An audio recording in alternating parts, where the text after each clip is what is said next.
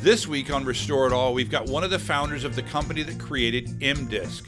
That's the optical storage product that can hold data for 1,000 years. He talks about why they made it and how in the world they're able to make that claim. I hope you enjoy the episode. You could restore it all and rescue me from pain. You had my fallen side. You erased it. How insane. Hi, and welcome to Backup Central's Restore It All podcast. I'm your host, W. Curtis Preston, a.k.a. Mr. Backup. And I have with me, as always, the guy who's doing a really poor job of talking me out of buying a Tesla, Prasanna Malaiyandi. How's it going, Prasanna? I'm good, Curtis. Now, to be fair, I never talked you into buying it. I told you that your job was to talk me out of buying a Tesla. Yeah. Well, I think it's for reasons that you want, right? Where you want to try some new technology. It could make sense. Plus, I know that you've been also a little stressed about your car that you currently drive. Yeah, there's that. It's not sure how long it's going to be. And also I'm getting a case of FOMO because I got a new car for my wife. So, maybe it's not FOMO. It's just, jealousy? It is. Well, it's only jealousy and FOMO if you never get to steal the car from her, you know? Yeah. I'm sure she'll get many more miles on it than I will. Yeah. Or you should tell her, by the way, it's about 6 weeks delayed. Don't worry about it. It'll eventually be. Yeah, well, honey, sorry. The car's not going to be here. It's delayed. They had an issue with shipping. I'm sorry. But and don't worry about that new car that's in their driveway. It's totally fine. It's someone else's car. Don't know who's on it. Why does my new car have 10,000 miles on it already? Oh, Curtis. That would be the Tesla is like an LTO tape drive. Like it costs a lot to get into it, but then the media is cheap. Yeah, that is probably true. Yeah, it's a little bit like that. I can't believe you just made a reference to LTO tape with the Tesla. Yeah. I can see people like turning over and watch. Elon Musk is now going to tweet you. I cannot believe you compared. Yeah. I think Elon paying any attention to me is highly unlikely, but we'll see. So for our listeners, if you feel like you want to get Elon to respond to Curtis about this, please tag him on Twitter along with Curtis, and let's see if we can get Elon to respond. Yeah, good luck with that. That wouldn't, it wouldn't hurt the the listenership of the podcast, I'm sure. But so I compared a Tesla to an LTO tape drive, and I think it's a pretty good comparison. But speaking of inexpensive media, we have an exciting guest today. We have talked about M-Disc before. Our guest today is a full professor at BYU, having been there since 1992, also having taught at Utah State and Snow College. Prior to that, he was a design engineer for IBM in Arizona. He is one of two co-founders of M-Disc, which we have talked about on this podcast a couple times. Welcome to the podcast, Barry Lunt. Thank you very much. Good to be with you guys today.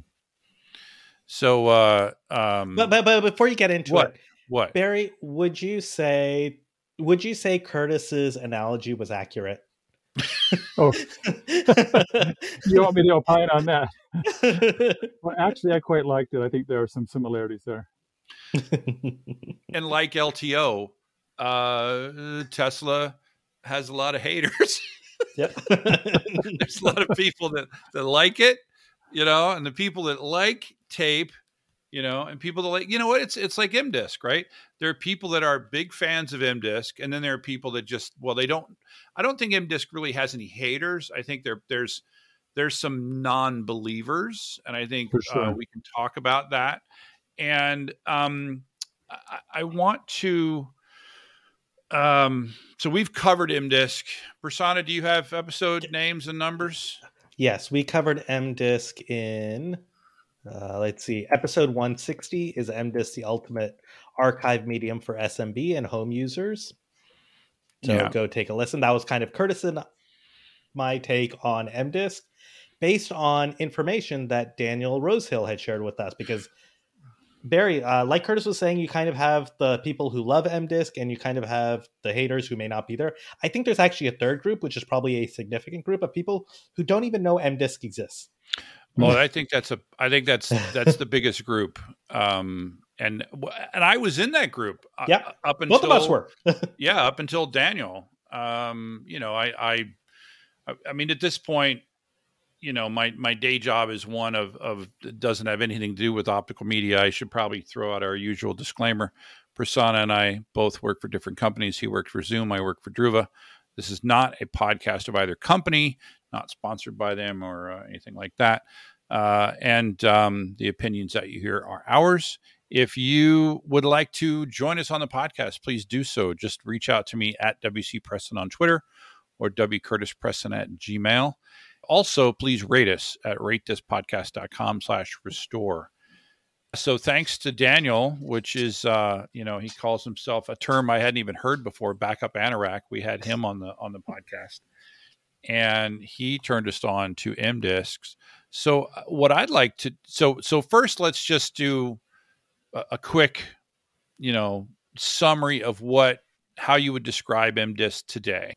How I would describe it? Yes. He's never heard of, they know what a DVD is, right? Or they know what a Blu-ray is, but they don't know what M-Disc is. So how would you describe that in, you know, relatively shortly? Yeah. So if you die and 1,000 years from now, your descendants want to learn something about you and they find this something up in the attic. If it's digital, which everything is today, it will have nothing on it. All digital media degrades with time, and in 1,000 years, it will have nothing on it except for the M-Disc. The M-Disc will still be readable, and we suspect that people will have a way to read the disc because it's easy today, it's cheap. In 1,000 years, I can't imagine that would be difficult. So the data that was recorded 1,000 years ago will still be there. And so it is an optical medium. But it's different than the other optical mediums. How? It is different in what we call the recording layer. You know, you have polycarbonate, which is the base material for the optical disc, and then you put a layer of material there that is light sensitive, so that you can use a laser to actually change the nature of that material and record your ones and zeros. Most of the all optical discs except for the M-Disc use a recordable dye, and that dye is organic, which means that it degrades with time. And of course, it has to be light sensitive, which means if you put it in the light's going to erase it relatively quickly within a matter of years, depending on how intense the light. Ours is only light sensitive in that it absorbs light, but it's like stone. It's like using a laser to etch pictures in stone. Once they're there, you cannot remove them. You have to physically destroy the disc in order to remove the data. It cannot be re-recorded. So basically all the CDs, DVDs that I have in my closet from things that I burned, they're probably useless now because they were burned probably like 20 years ago. Yes. If you burn them, it's highly likely that the data is not there. Now, if you buy them in the store, they're not recordable discs, meaning the data has already been recorded and it's recorded on them by a very different method. It's a stamping method. And then we deposit a metal reflective layer on top of that. And that's very permanent. The NIST did some studies and they showed that it has a lifetime of about 1,500 years on these permanently stamped discs. So that's good, but you can't record those yourself. We brought you on to talk about the M-Disc, but the only, if I want to call it competing, there is something that I've heard about. People talk about an archive quality DVD. What do you know about that? Quite a bit. We did a lot of studies when Millenniata was a going enterprise, and we did a whole lot of studies that I've published on the comparison between those. And of course, the Naval Weapons Research Center did an independent study for us because they were concerned about storing data for a long time. And they published their results independent of the company. And basically, they looked at the very top archival quality recordable optical discs and compared them to the M-Disc, and ours won out by a long, long, long ways. All of theirs died during the test. Ours actually slightly improved. We don't claim that it improved because we can't see how it could, but our disk did not get worse at all. How do you get? How do you improve? How would you improve it? Because if it, I would assume that it's like 100%. That's like baseline. So how do you improve from that? That's a really good question.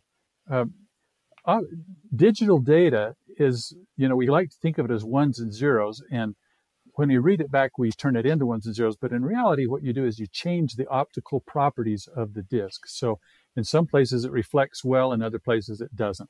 And we call those ones and zeros.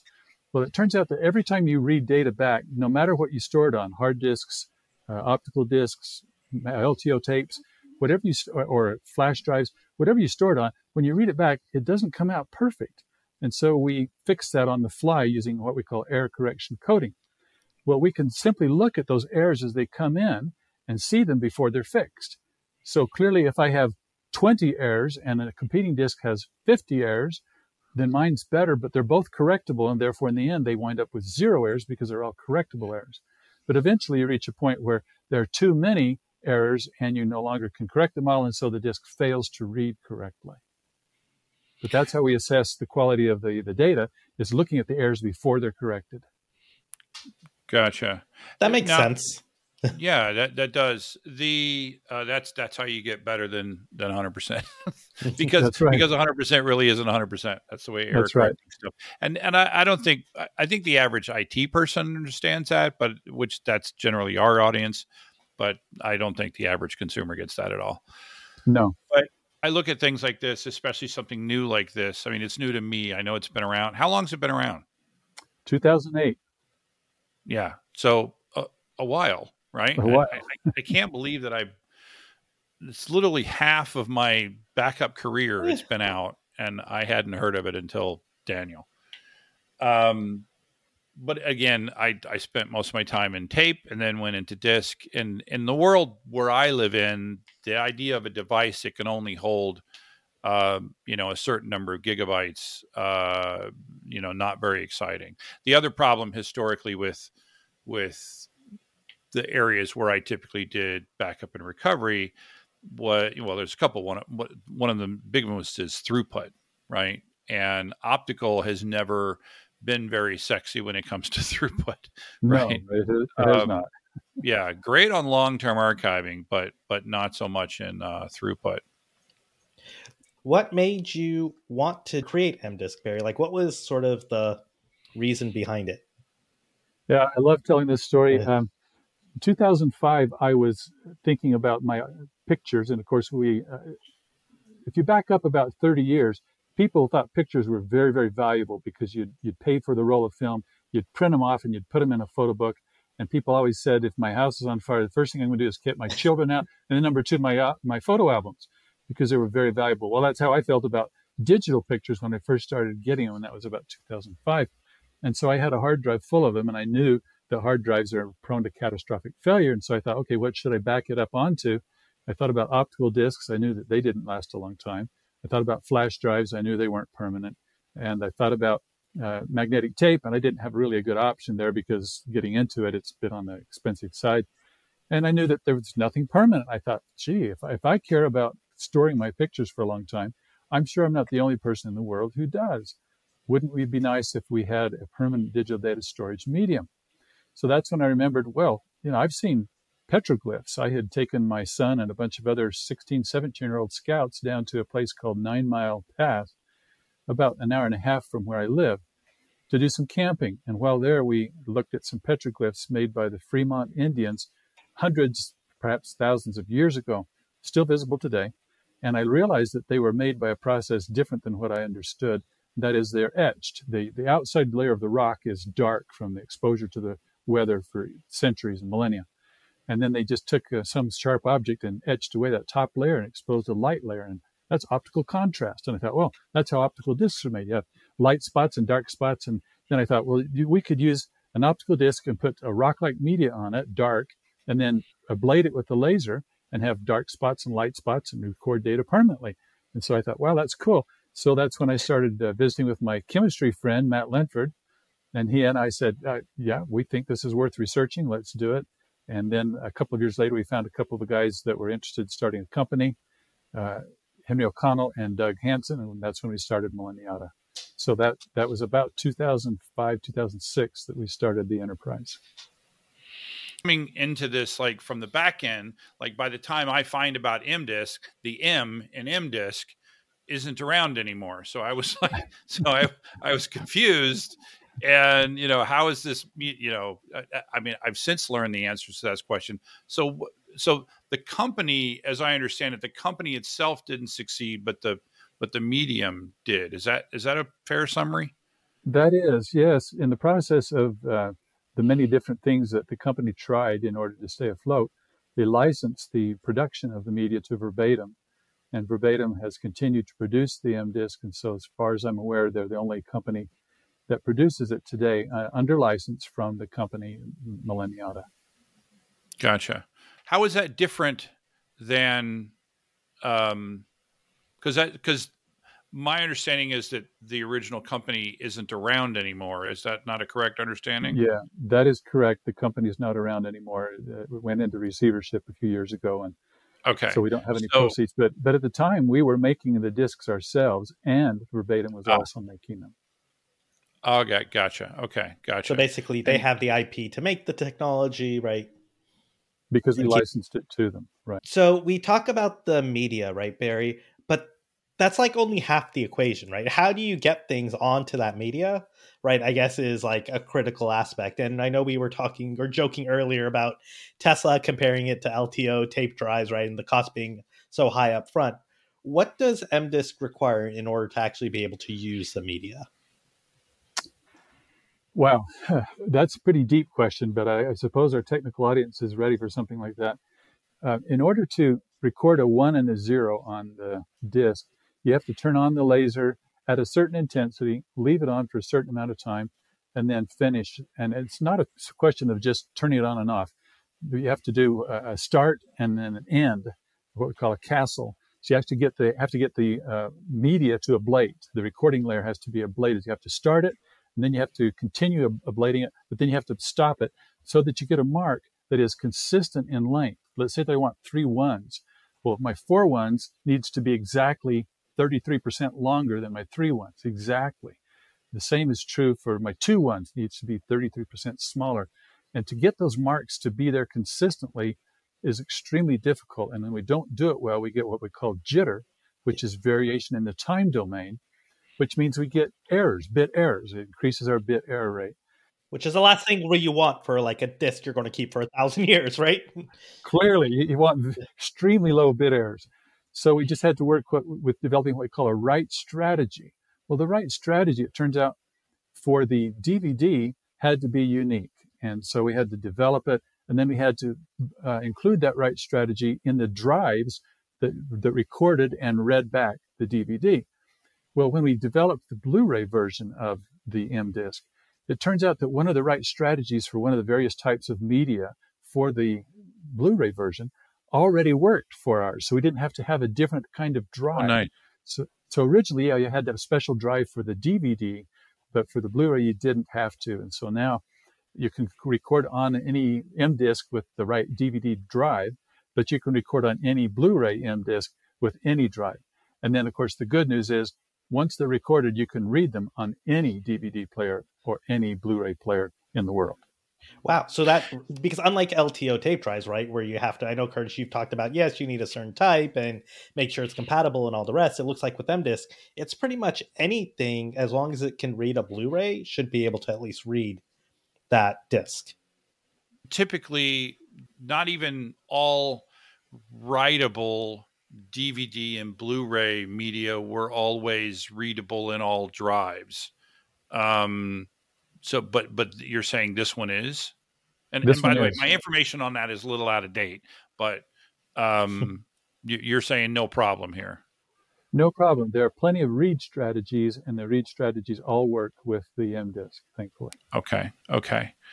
So, and this does bring up a related question, though, because when I was researching this, again, you know, go big or go home. I was looking at the 100 gigabyte discs, right? And I was like, just interesting, based on the application, I might use it. I might not need the 100 gigabyte disc, right? Because it is a write once. By the way, I can keep appending, right? You can keep appending until the disc is full. You can keep appending. Okay. So I found an incredibly inconsistent verbiage on various Blu-ray drives as to whether or not they supported the larger medium. Do you think, like, would all Blu-ray drives support the larger medium, or do I have to find a specific one that would support that? You would have to have a specific one that supports that. I remember I was having a Twitter chat message thread with Daniel about this, and he was saying, because he lives in Israel, right, that getting the higher density discs is actually a lot more expensive. And so he's like, yeah, I basically ended up, I think it goes, 5, 25, and 100, I think. Mm-hmm. In terms of the size of those, he's like, yeah, I got like the middle one because that was just the cheapest per gigabyte cost for right now. Yeah, what I found for me acquiring it via, you know, my favorite South American themed internet retailer is that they were it was generally about the same, like in terms of dollars per gigabyte. So it was just buy what you thought worked for you, and obviously depending on which supplier you go with, right? But but I was frustrated on the whole support for the 100 gigabyte thing.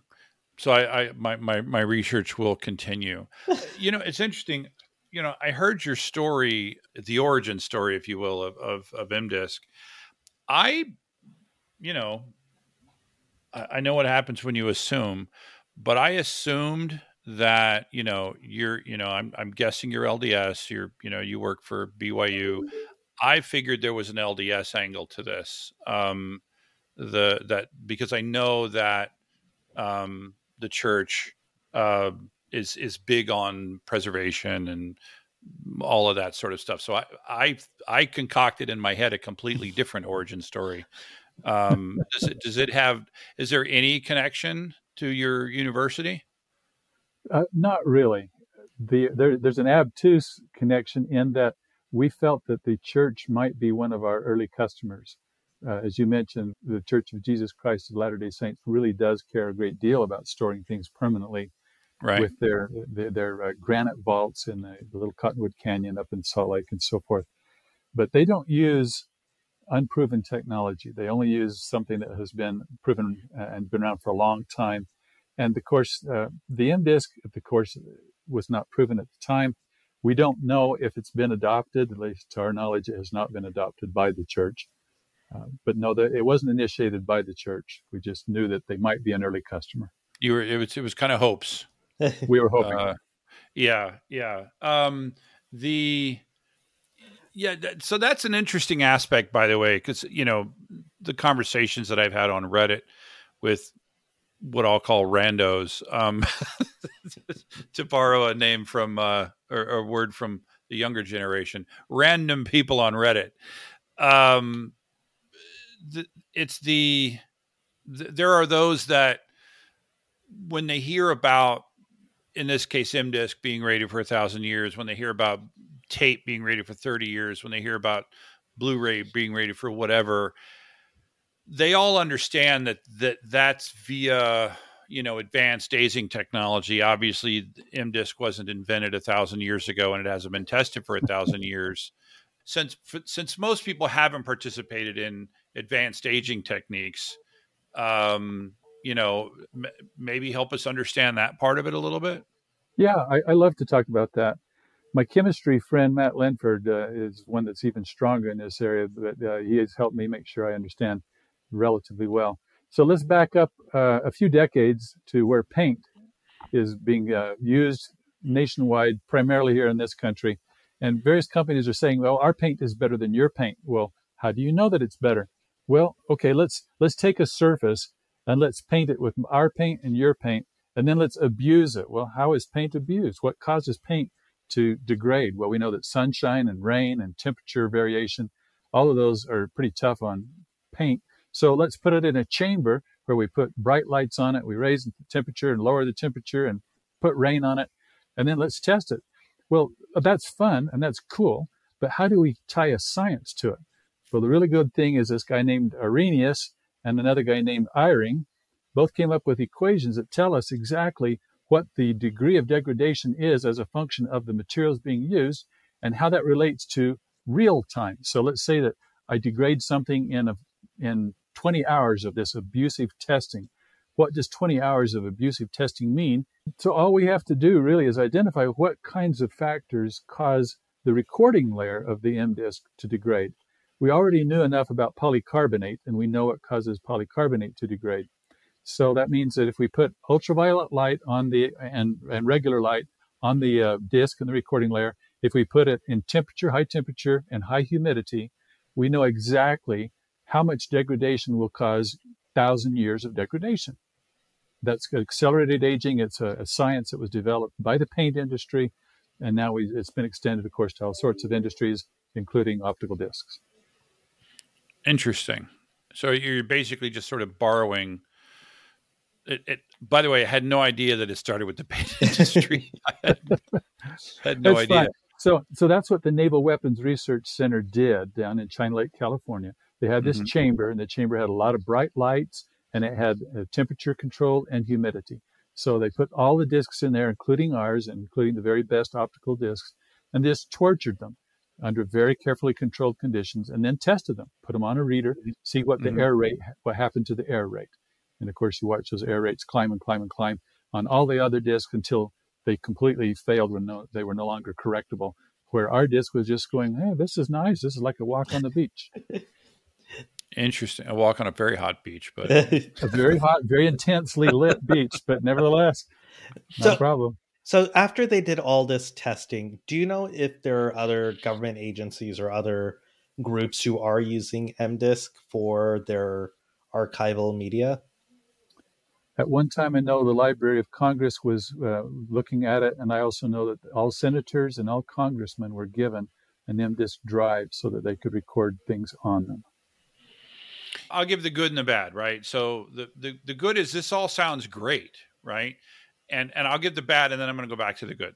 The bad is that, you know, this combination of things that we said earlier of like the business aspect of it, right? Like what would happen tomorrow if Verbatim's like, you know what, we've been making this for, you know, X number of years now, and there's only three guys that are buying it. There's some guy named Daniel out in Israel. He keeps buying a bunch of copies, and then nobody else is buying this thing. We're just going to stop making it. So that's the worry. I do understand the good is that doesn't mean that because of you know how it was designed, that doesn't mean that what you've done is in any way degraded, right? You will continue to be able to read any MDisc that you've written. I'd say that the only worry would be that you would get enthused about something that then might be suddenly, snatched away. Stockpile, Curtis. Yeah, but if there are large governmental or you know commercial concerns that are in any way using MDisc, I would think that would. And none of that was really a question, Barry. I don't know how you want to comment on that. We would love to have had large customers using large quantities of discs. And I know at one time, one company was developing an optical disc cabinet that would store thousands of optical discs, and they would be what we call cold storage. So you store it on them and then just keep it there for a long time. So, but that apparently didn't catch on, and so. We've never found a large single entity that purchased large quantities of the M-Disc. I was thinking just about like Daniel's use case, right? He had a very specific use case where he's like, hey, I'm creating all these videos. I need to store them somewhere. I can't upload it to the cloud because my internet sucks and it's too expensive, right? And M-Disc is one of those things that he sort of latched onto and sort of educated us on. I'm just wondering, are there other people who just don't know it exists? Going back to the initial thing we were talking about, right? Those three groups, right? It just seems there are a lot of people who don't know it exists, and the fact that it's not really that expensive to start using it either. Right? Yeah, that's a great question too. And I attended a number of conferences that were related to archival. So the archival, for like eight years, I believe I presented papers at the archival conferences, two different ones. And you meet people there who care a great deal about storing things for a long time. And all of them are concerned about the fact that digital data is not something that they can store permanently. They all have what they call cycles. So they'll take it and copy it onto something new. And so they're always refreshing it, putting on a new media type, just because that's the only way to keep it persistent. And a number of the times that I went there, they would say, well, there's one exception, and that's the M-Disc, but we don't know much about it. And their studies, they're being Millenniatas, and of course, we have a vested interest in bragging about ourselves, and so you have to doubt our validity. That's the perspective anyway. They say, well, they themselves say that it lasts 1,000 years plus, and they do cite this one study by an independent agency, the Naval Weapons Research Center, but who knows? And so most of the response that I got was, well, we don't know enough about the M-Disc. We haven't seen a proven track record. And in the meantime, we know we have processes that allow us to preserve our data for the next 5 years. And so we're okay. Mm. Yeah, but as your data keeps growing, though, it's like at some point copying forward that data every time, you're going to spend all your time with your tape drive just moving data from one to another rather than actually backing up anything new. Then you're exactly right, Prasanna. Yeah, I mean, I think you might be being a little hard on the tape and optical folks that aren't M-Disc. When I hear you talking about like optical dying after 10 years, you say the M-Disc is good for 1,000 years. Well, they say that optical is good for a whole lot longer than you're talking about, right? And LTO tape, for example, rated for 30 years, right? Not disk, right? Disk is a different problem, and certainly not solid state. But I want to say something about those numbers. When they rate life expectancy, they almost always are giving you the maximum, the best life expectancy. They're not giving you the mean, and they're not giving you the minimum. And so what you hear is them bragging about their media. Well, of course they would do that. But we're saying that our shortest life expectancy is 1,000 years. In other words, you won't have problems until 1,000 years. Let me cite a study that I did back in 2012, published at a conference. So this is a published optical disc life expectancy of field report from the ISOM ODS 2011. That's the International Symposium of Optical Media and Optical Data Storage. And what we did was we studied a total of 26,500 optical discs stored by two different libraries, and these were recorded professionally by these libraries and then stored in optical storage boxes in a temperature and humidity controlled environment. So these are non-circulating discs. You can't check them out. They're backup purposes only. And what we did is we checked and looked at what is the percent of files that can't be read on these discs, brand new versus 5 years and 3 to 7 years out and so forth. We had some that were 3 years old and some that were up to 14 years old. And here's the bottom line. 2% of the files per year are starting to fail. So every year you lose 2% more of your files. So that's with the very best optical quality, archival quality, optical disc and stored in pristine, absolute best controlled conditions. We're losing 2% per year of our files. Just to make sure I understand, this is not something that would be caught or fixed by error correction. These files that were unreadable had so many errors that they couldn't be read. That is shocking, but I'd love to take a look at that study. Maybe we could do another episode on, because that is certainly does not match what the optical. And I assume that you've done a similar study with M-Disc? We've not had a library that has used the M-Disc for 14 years. No, we've not done a similar study with the M-Disc. Okay. It would be a very interesting study to do. I know it's probably not a good sample size, but given that M-Disc has been around for a while now, have you actually gone back and looked at those very first M-Discs that were burned, if you will, to look at to see what the error rates look like, if at all? What a good question. Yeah, we would love to do that. I no longer have the funds to do that kind of research because a company was funding my research. Yeah. I don't have a company anymore. Yeah. So no, I've not done that, but I would love to. Gotcha. Yeah, it's interesting. The verbiage that you said, that the conferences that they go to, that you went to, and they said, there's this one company, you know, Millenniata, that had to set, but we don't know much about that, but we know what we have and we know what we need to do. And we have a process built around that. Right.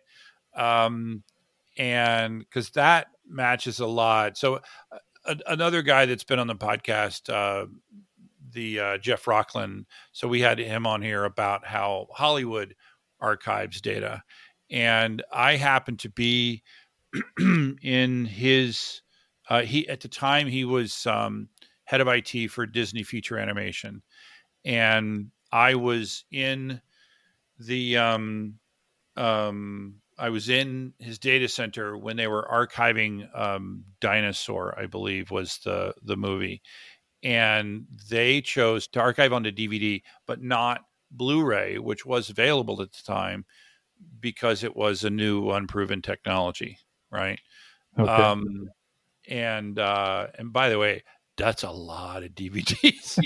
Oh yeah, those are 4.7 gigabytes, right? That is a lot of DVDs. He had this like, it was a robotic DVD, machine that he could basically, somebody's job was to put in all these DVDs and then wait for the export to finish. And then they would take all those DVDs and put them out. And now what I'm hearing you say is that was only like 15 years ago. And that stuff's that, you know, probably degraded to the point, 2% per year. Yeah. 2% per year. Well, you know, to be honest, did we need to save 100% of Dinosaur? Anyway. Oh, no, not at all, Curtis.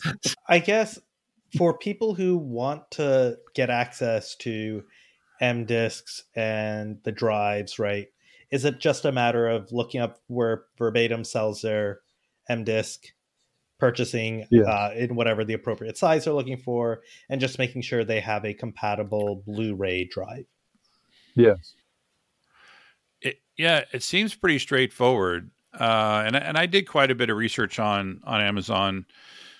And there was no shortage of vendors that were selling M-Disc capable Blu-ray drives. The only challenge I found was in finding ones that had the 100 gigabyte or the 50 gigabyte stamp on them. Yes. I'm sure your answer to this will probably be, I have no idea how to answer that question, but I'm going to ask it anyway. There are some people out there that are using the M-Disc, and that they were critical of some of the Blu-ray drives that write to it. And it's like, well, what would make a good drive versus a bad drive when writing to M-Disc? Do you have any idea what that might be? Oh, yes. Unfortunately, there's quite a bit of variation in how the write strategy works on the laser. The interface between the laser and the media itself can cause quite a bit of variation because there's movement of the head, both laterally and vertically. And then, of course, the media is not always 100% consistent across the surface of the disc. So you're going to have areas where the laser works more effectively or less effectively. And so you wind up with what we call headroom. Headroom is the distance between how well a disc operates without failing, and how perfect it could be if everything worked perfectly. That's the headroom that you have to work with.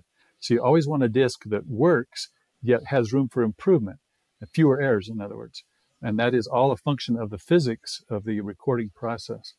But as soon as you get below that headroom, you're suddenly starting to run out of room, and now you're recording with so many errors that you will not be able to read it back with 100% corrected errors.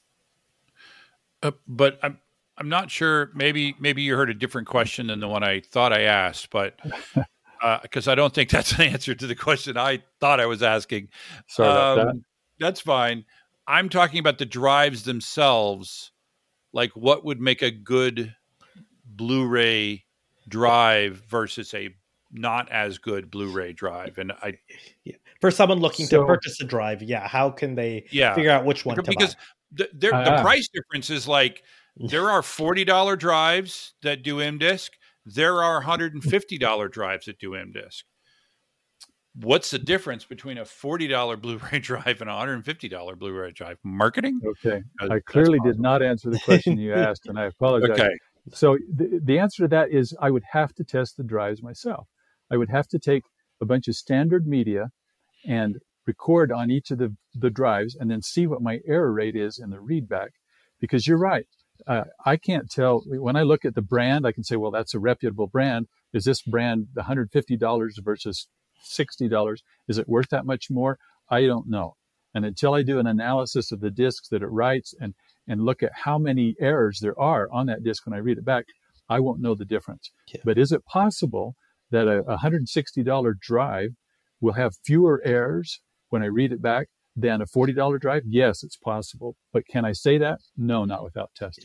And then I think the other challenge will be quality control too, right? Because that $160 drive, right, you might have a batch that looks amazing and someone else buys the exact same one and they just got a crummy batch. And so now you get more error rate or bit errors than before. Bit errors, exactly. All right. Well, my research continues. Well, it's been fascinating, Barry. I'm encouraged and excited about this medium. It's new to me, so I want to call it a new medium. It's not that new, and you know, I have the same concern that you do, right? The same concern that started the creation of MDisc. I think about it all the time. I think about how that, you know. We used to get a box of letters, you know, from an attic somewhere, and you learn about stuff from somebody from 100 years ago. There are no boxes of letters anymore. That's gone, right? It's gone, right? That's just not going to happen unless somebody hands over the password to my Gmail account or something, right? But and assuming my Gmail account is around in 10 years, but the photos are a real thing. We really don't as the current society is so we're so used to very reliable pieces of technology until I drop it, of course, or wash it. And or wash it. Shut up, Prasanna. You don't know what you're talking about. I'm on my second set of AirPods here, by the way, due to a little trip in the wash. We don't as a society, just we don't do a good job of preserving the stuff that used to automatically be preserved for us, right? Mm-hmm. I think if you want to start going down the route of properly preserving, even just for yourself, properly preserving important photos and videos that you think you would like to have in 20 years, I can't think of a better way to do that than MDisc. You know, they will be there. The disc will have the data. Right. I like to tell other people that say, well, the cloud's a solution. Well, the cloud is a very nice solution as long as you continue to pay your annual subscription fee. But when you die, they don't preserve it because they love you. They preserve it because you pay them. So once you stop paying them, they will not preserve your data. It's not going to be there. No, it's not going to happen. Well, Barry, thanks so much for coming on. Thank you, Curtis. Thank you, Prasanna. It's been great to visit with you both. And thanks, Prasanna.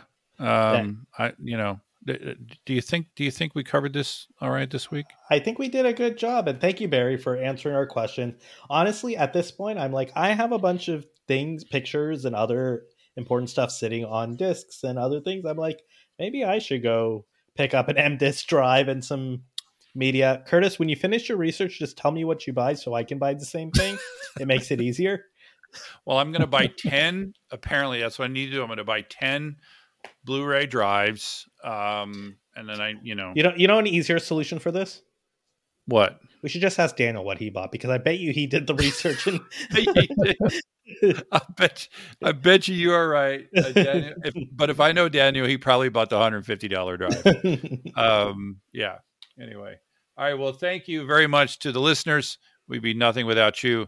Be sure to subscribe so that you can restore it all.